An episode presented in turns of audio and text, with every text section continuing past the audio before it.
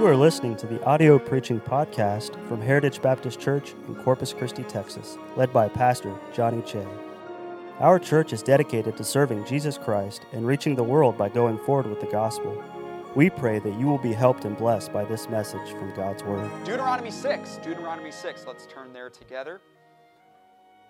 I want us to uh, take this time as we are turning to Deuteronomy to pray for the teenagers, if you would. They are going to be in church right now.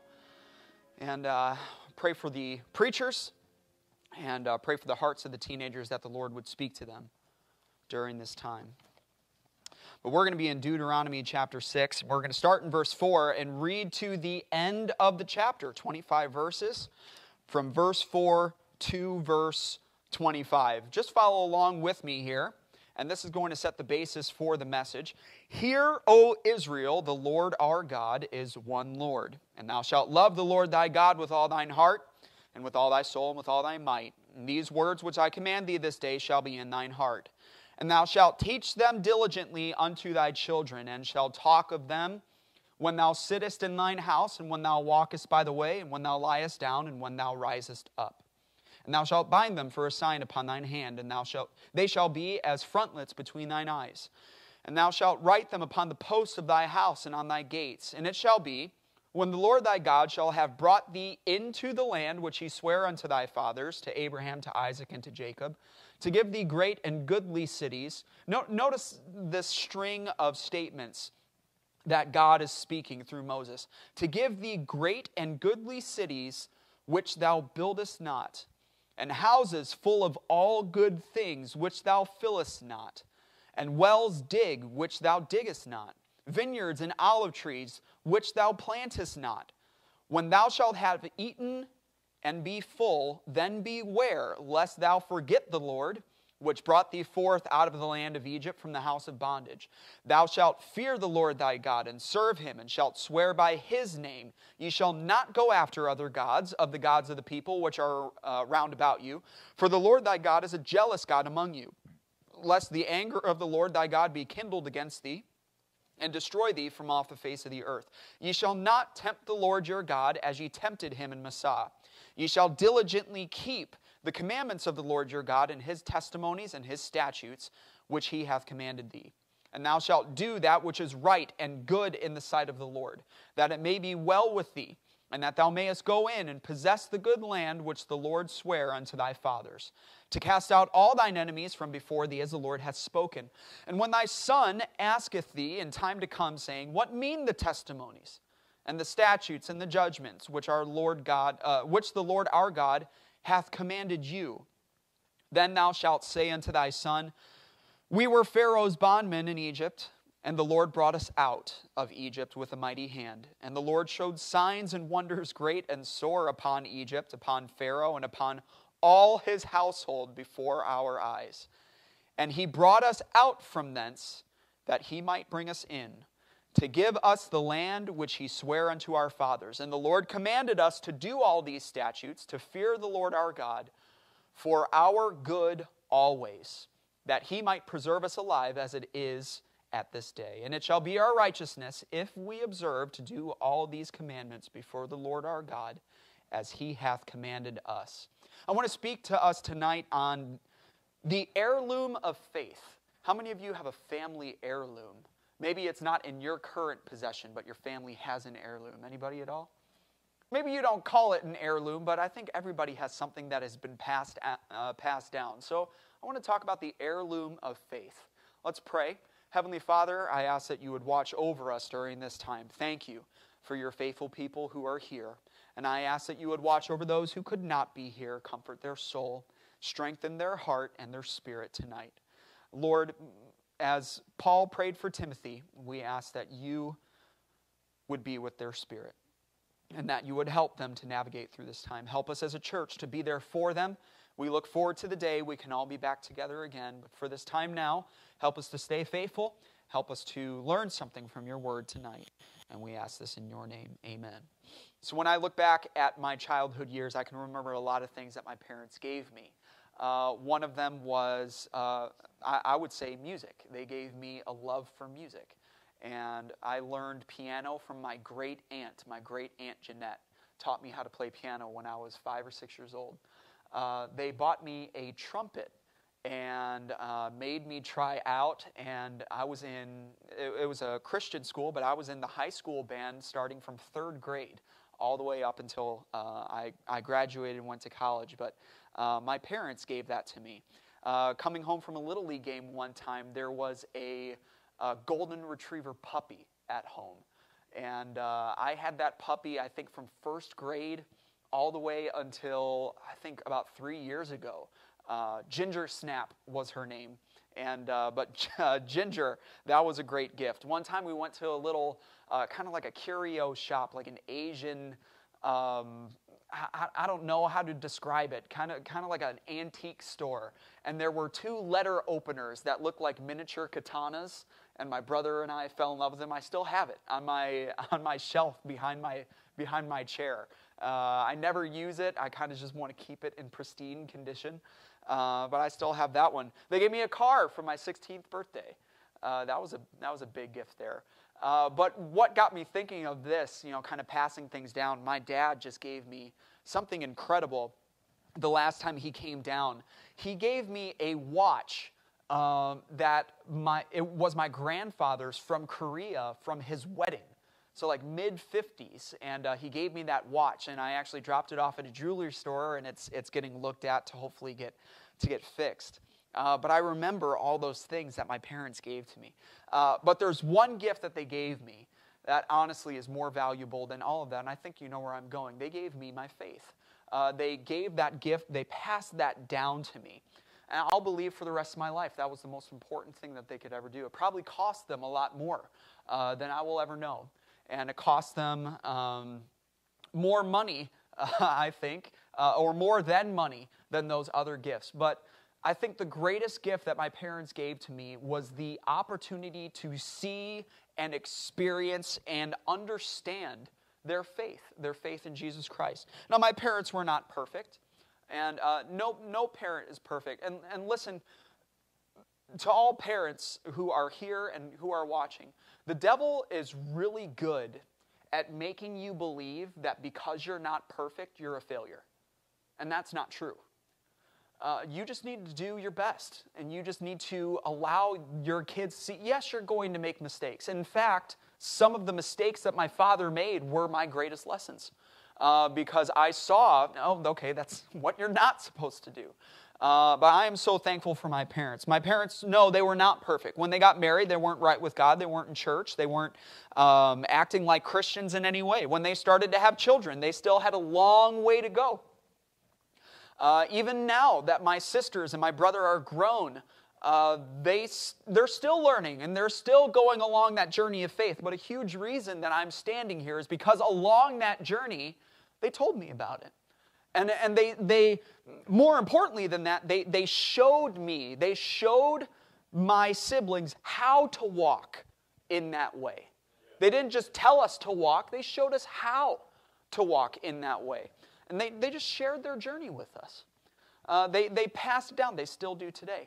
And I think our prayer as a church should be for faith to be our heirloom. If I'm going to leave anything behind before I leave a watch or a car or a, a tortilla pan, I want to leave behind my faith. And that is something, if, if uh, Miss Allegri ever passes that down to you, one thing she's already passed down is your faith. How many of you are second generation Christians or third generation Christians? Your parents were saved before. You have been given something incredible. And now have you passed that down to the next generation? How many of you, you're first generation Christians? Your parents were not saved. Okay, all right. Now you have been given that. And you are going to pass that down to the next generation. I think you know why I'm preaching this tonight.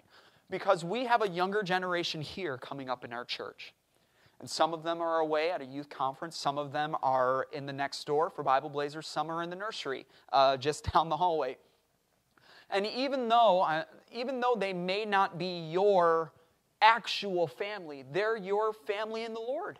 They're your family in Christ. They're your family in the faith. And they need us to show them that faith. They need us, they desperately need us to pass down the faith that we have been given. The faith that we have come to see is true. And not only do they need us, I think they want us to. I think they want us to show them that what we have is real. And this is one now this is one of the many passages in scripture that talks about the responsibility, the importance of passing down your faith. I see three thoughts here in Deuteronomy 6. We could apply these thoughts immediately about passing on our faith. And I just want to give these to you very briefly. So first of all, I see God and us. I want you to see God and us. So, all throughout this chapter, you can clearly see how Moses, the human writer, through the Holy Spirit, is showing the Israelites all that God has done in their individual lives. So, first of all, God has brought them out of Egypt. Now, you know, uh, of, of anybody, you know what Egypt stands for. And you understand the spiritual connection between God bringing his people out of Egypt in the Exodus and him bringing you out of sin in your salvation. But God brought Israel out of sin. It was a land of bondage and torture and toil and grief and wickedness and just spiritual oppression. But God has brought them out of that, and then he gives them water from a rock. He furnishes a table in, the wilderness. He keeps their feet from swelling, the Bible says. He stops their clothes from, from growing old and ripping. He protects them from enemies. He turns Balaam's curse into a blessing. He fights for them in battle. But now God's going to do even more. He's going to bring them in to the promised land. To, as the Bible says, to, to a place to obtain cities that they did not build, to live in houses that they did not fill have you ever gone to IKEA and they have every single little cubicle? And there are times where Tracy just goes, This, I want this.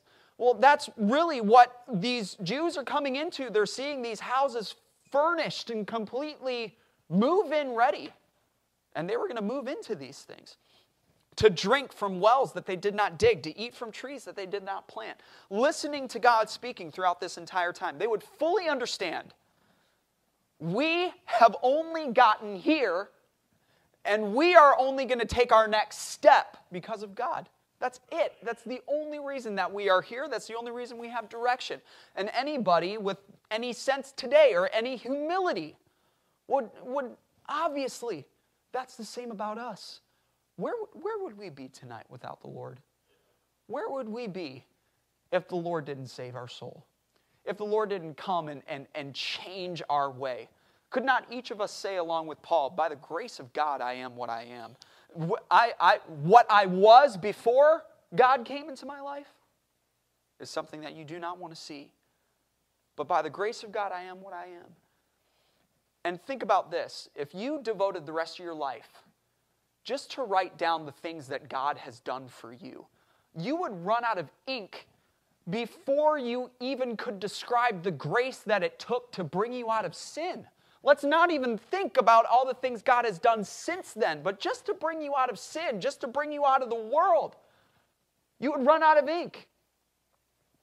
God saved us from sin just like He saved Israel from Egypt, and He's blessed us beyond imagining. Look in verse 12 here of uh, chapter 6. Beware lest thou forget the Lord, which brought thee forth out of the land of Egypt from the house of bondage.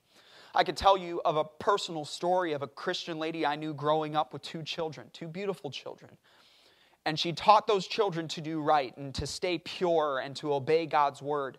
And now those two uh, children are grown up. And that Christian lady had an affair and divorced her husband and without telling her children, moved away to be with this man and is now living in sin. So, what you have there is a lady who's forgotten all that God had done for her. And everything that she taught her children not to do, she is now doing. I spoke to one of the children the other day, and both of them are reeling both of them are, are deeply affected about what's going on. And this is leading to my next point. When we forget as an older generation, there's no kids in here today, when we forget what God has done for us, that's not a decision that only affects us. That affects the next generation that's coming up behind us. What did we just hear in Brother Ingles, Ingles' letter? I know that my kids are watching me. Have you ever heard your kids say something and you snap at them right away? Where did you hear that? And they say, You. Oh, man. They're listening, they're watching. So we see God in us. God has worked miracles of grace in our life. But then the thought is us and them. That's the next thought us and them. Look in verse 7. Thou shalt teach them diligently unto thy children, shalt talk of them when thou sittest in thine house, when thou walkest by the way, when thou liest down, when thou risest up. Let's just put that simple all the time. All the time. Find a way to bring God into the conversation. Let them know. Did you? How many of you have had a, uh, an answer to prayer this last week? Have you shared that with them? Have you told them this is what the Lord did for us? This is what God has answered. This is the concern that we have that God is bringing. No, I'm not saying that you set all the bills in front of them and mom and dad are drowning right now. You need to pray for us. No, no, that's not what I'm saying at all. But when the Lord does something, share it with them. Tell them about it. Look in verse 20. When thy son asketh thee in time to come, saying, What mean the testimonies and the statutes and the judgments which the Lord our God hath commanded you? Now, I don't know if I'm stretching this too much, but look at what the son says. What mean the testimonies, statutes, and judgments that the Lord our God commanded you? And the answer is, Whoa, whoa, whoa, buddy. It's not just you, it's us. It's all of us. The commandments and the statutes and the judgments and the things that God has done for me apply to you as well. The things that God has told me, I am now passing down to you. So, the mind of a child, especially a teenager, is a perplexing thing. Um, you know, a, a, teenager, when I, was, when I was growing up, every time I would leave the house, my parents would always tell me, Now make sure you do this. I know, I know, I know. And make sure you don't do that. I know, I know, I know, I know. And don't, I know, I know, I know. And then I would come home after doing something dumb Johnny, why did you do that? I don't know. The mind of a teenager, you just, but listen, think about the world that they are living in right now.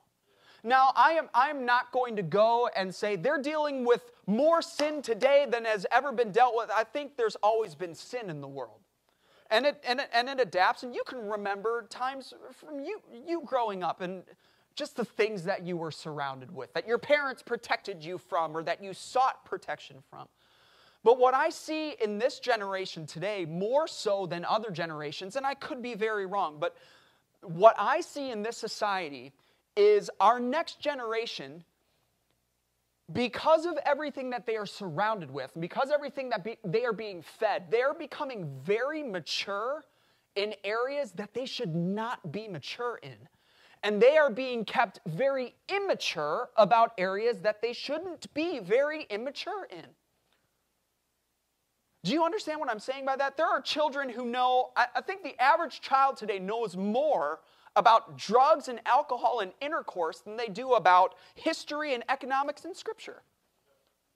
They're being exposed to all these things that little children should not be exposed to, and all the things that they should be being taught. That the Bible says to train up a child in the way he should go. Well, if there's a way he should go, there's a way he shouldn't go. And it's like that is being highlighted to them right now, and everything that should be taught to them is being pushed to the side. Our children are exposed to so much sin and violence and immorality. If we're not careful, they're going to grow up thinking that's normal. It's just normal to live that way. The video games that they play and the, the language that they hear, the movies that they watch, they're just going to oh, that's just a normal thing. And then, if that's normal, then this isn't normal.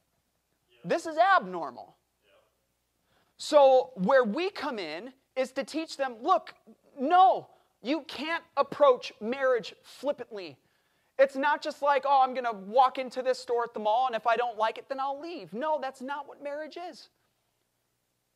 You, we, we need to teach them dr- drinking is sin. It's not just avoid excess. It's drinking is a problem. It's, it's, now there's this whole thing, well, as long as you do it socially.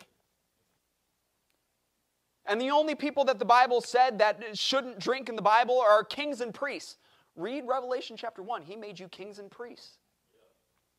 Or how about we need to teach them look, you need to learn how to depend on discipline before you depend on drugs. A lot of children have no discipline, so we just drug them. Now, look, I understand that there are disorders and imbalances and all those different things. I'll tell you, I would have been a case study in ADD growing up. I was all over the place. Part of that is just being a boy, I think. Part of that is just wondering how many, yeah, how many ceiling tiles are in here? You've all done that before. When I get a little long, you know, Miss Nichols knows there's 243. I have no idea. Somebody count while I'm going through this and let me know. They're going to believe church isn't necessary. No, we need to teach them church is necessary. We need to teach them there is a difference between the holy and the profane, between the clean and the unclean. We, as the older generation, we cannot be so naive to think that our children are just going to be fine if nobody teaches them what is right. Because plenty of people are teaching them what's wrong. Turn with me to Proverbs chapter 7. Proverbs chapter 7.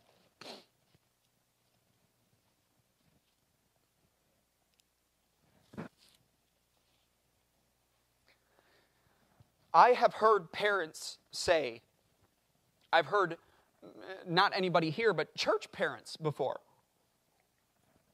Parents of friends that I had growing up who are completely off the rails now.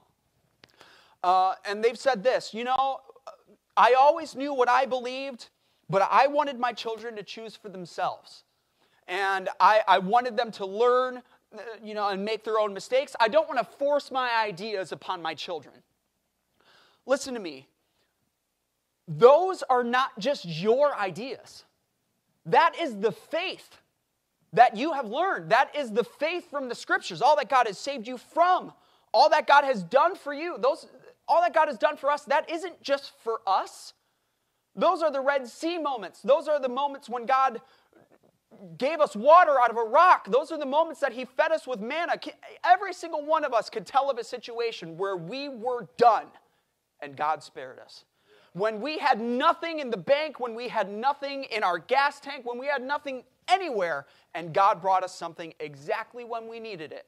All of us could tell that's, that's manna in the wilderness.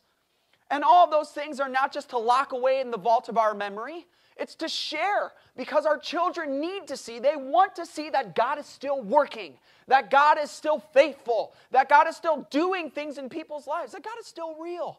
They want to see those things, and they need to be taught what God has done for us, because I promise you, if we don't teach them, the world will happily teach them. If we stay silent, the devil will gladly speak up. Look in Proverbs chapter 7, verse 6 through 8.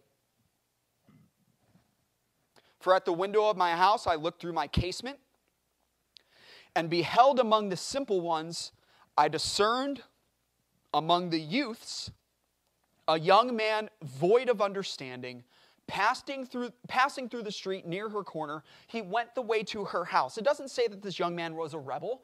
It doesn't say that this young man was looking for trouble.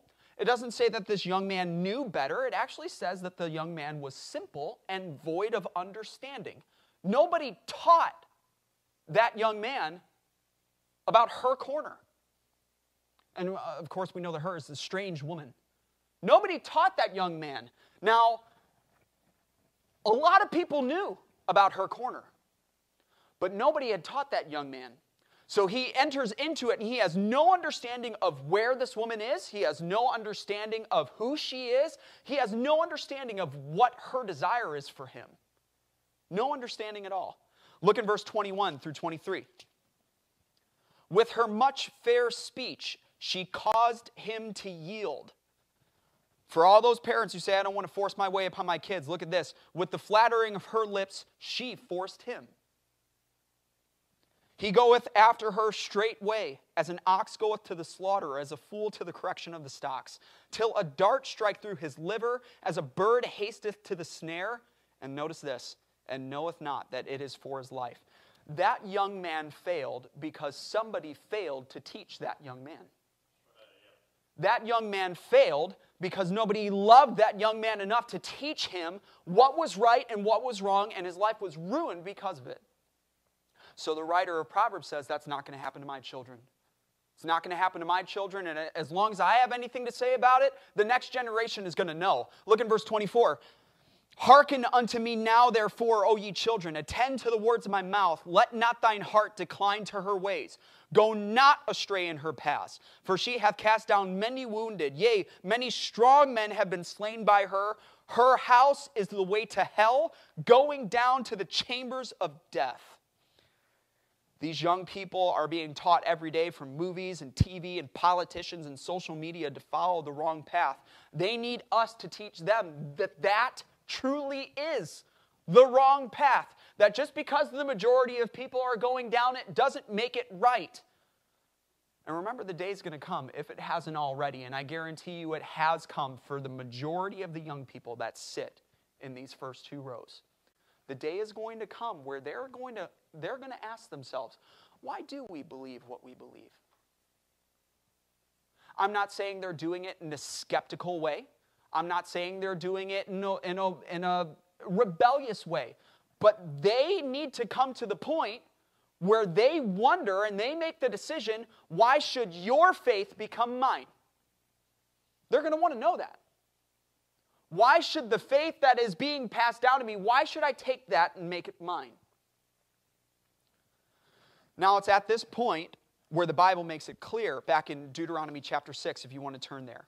Uh, it makes it clear at that point, it is our responsibility to teach them. When thy son asketh thee in time to come, in verse 20, and then in verse 21, then thou shalt say unto thy son.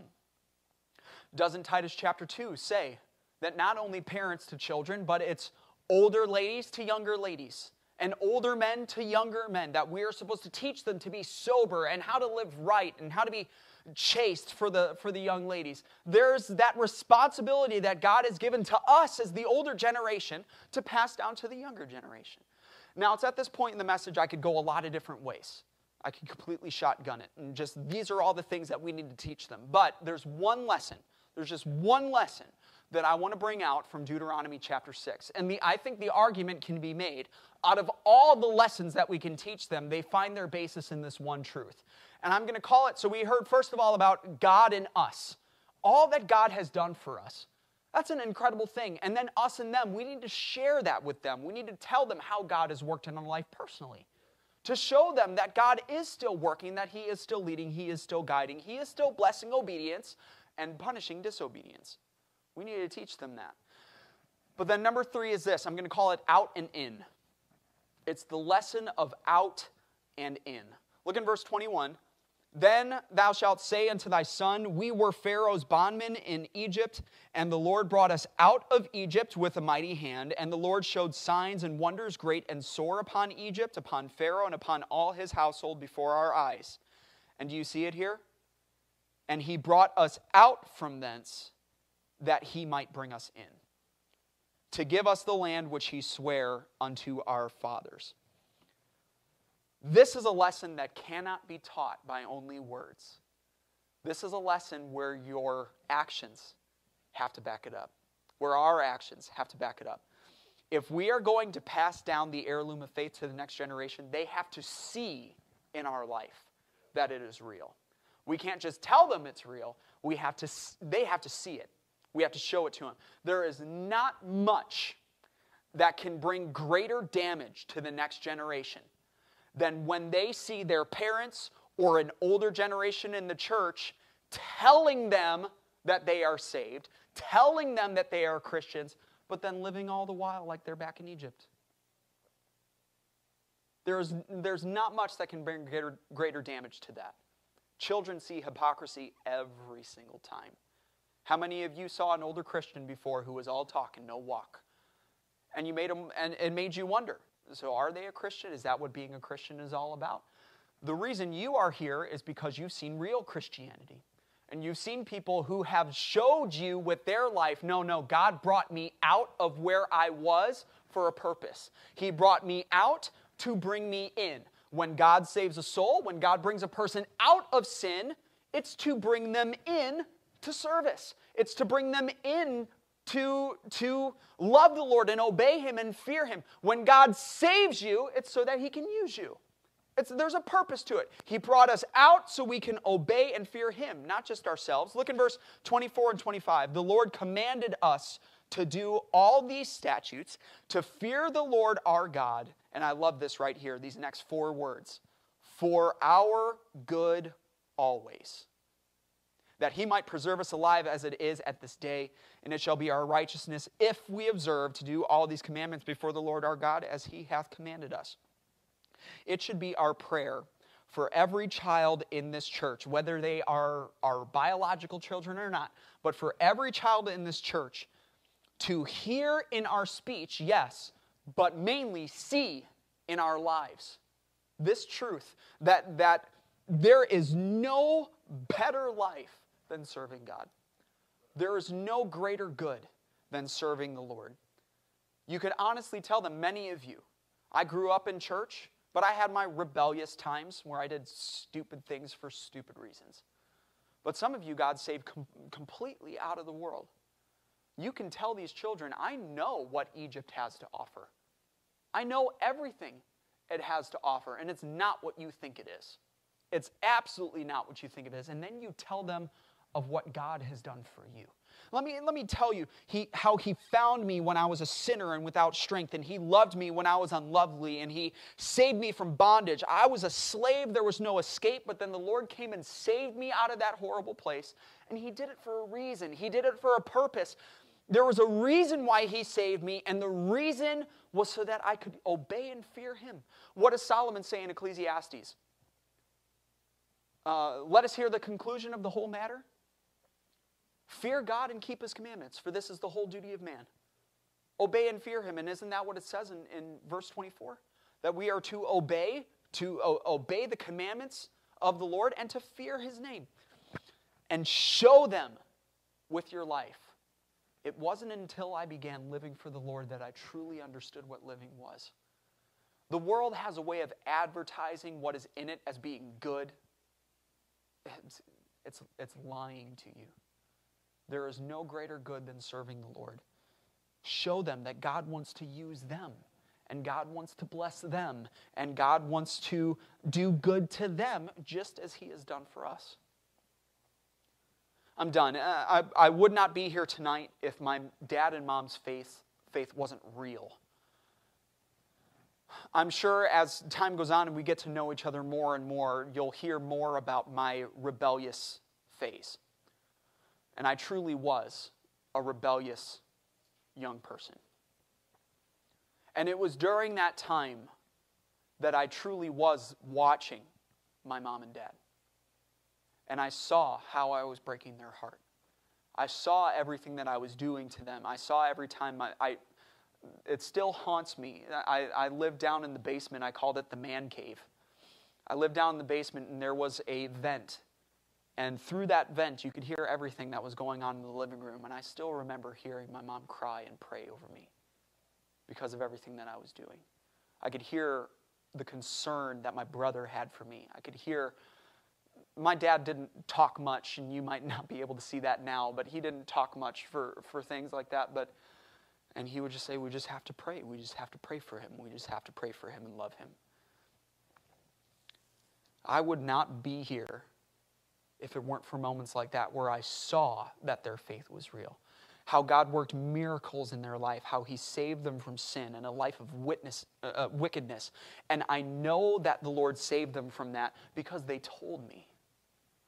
They taught me of the mistakes that they made. They told me of all that God did for them. They took the time to do that. But the greatest lesson that they ever taught me, the greatest lesson that attracted me to God and to His Word more than anything else, came from watching my beloved parents just living for the Lord and serving Him and doing what's right. And they took me to church, and I was surrounded by teachers and workers and ushers and preachers and a pastor who all showed me that there was no greater life than serving the Lord. Yeah, there were problems. Yeah, there were hard times. But the Lord was always there throughout it all. And that God had brought them out to bring them in. And as I saw that just more and more, I truly began to believe and I truly began to think if God could use them and if God could bless them and if God could do such great things with them, maybe, maybe He can use me. Maybe He could bless me. Maybe all of this is as real as they tell me it is. And they never gave up on me. And it took until my sophomore year in college. I've got a hard head. It took me until my sophomore year in college. But I made the shift, and I've never looked back. So here's my question Do your children see that with you? Do our, does our next generation see that with you? Thank you for listening to our audio preaching podcast. For more information about our ministries, or if you would like to get in contact with us, please visit our website at heritagebaptistcctx.org. May God bless you as you go forward with the gospel this week.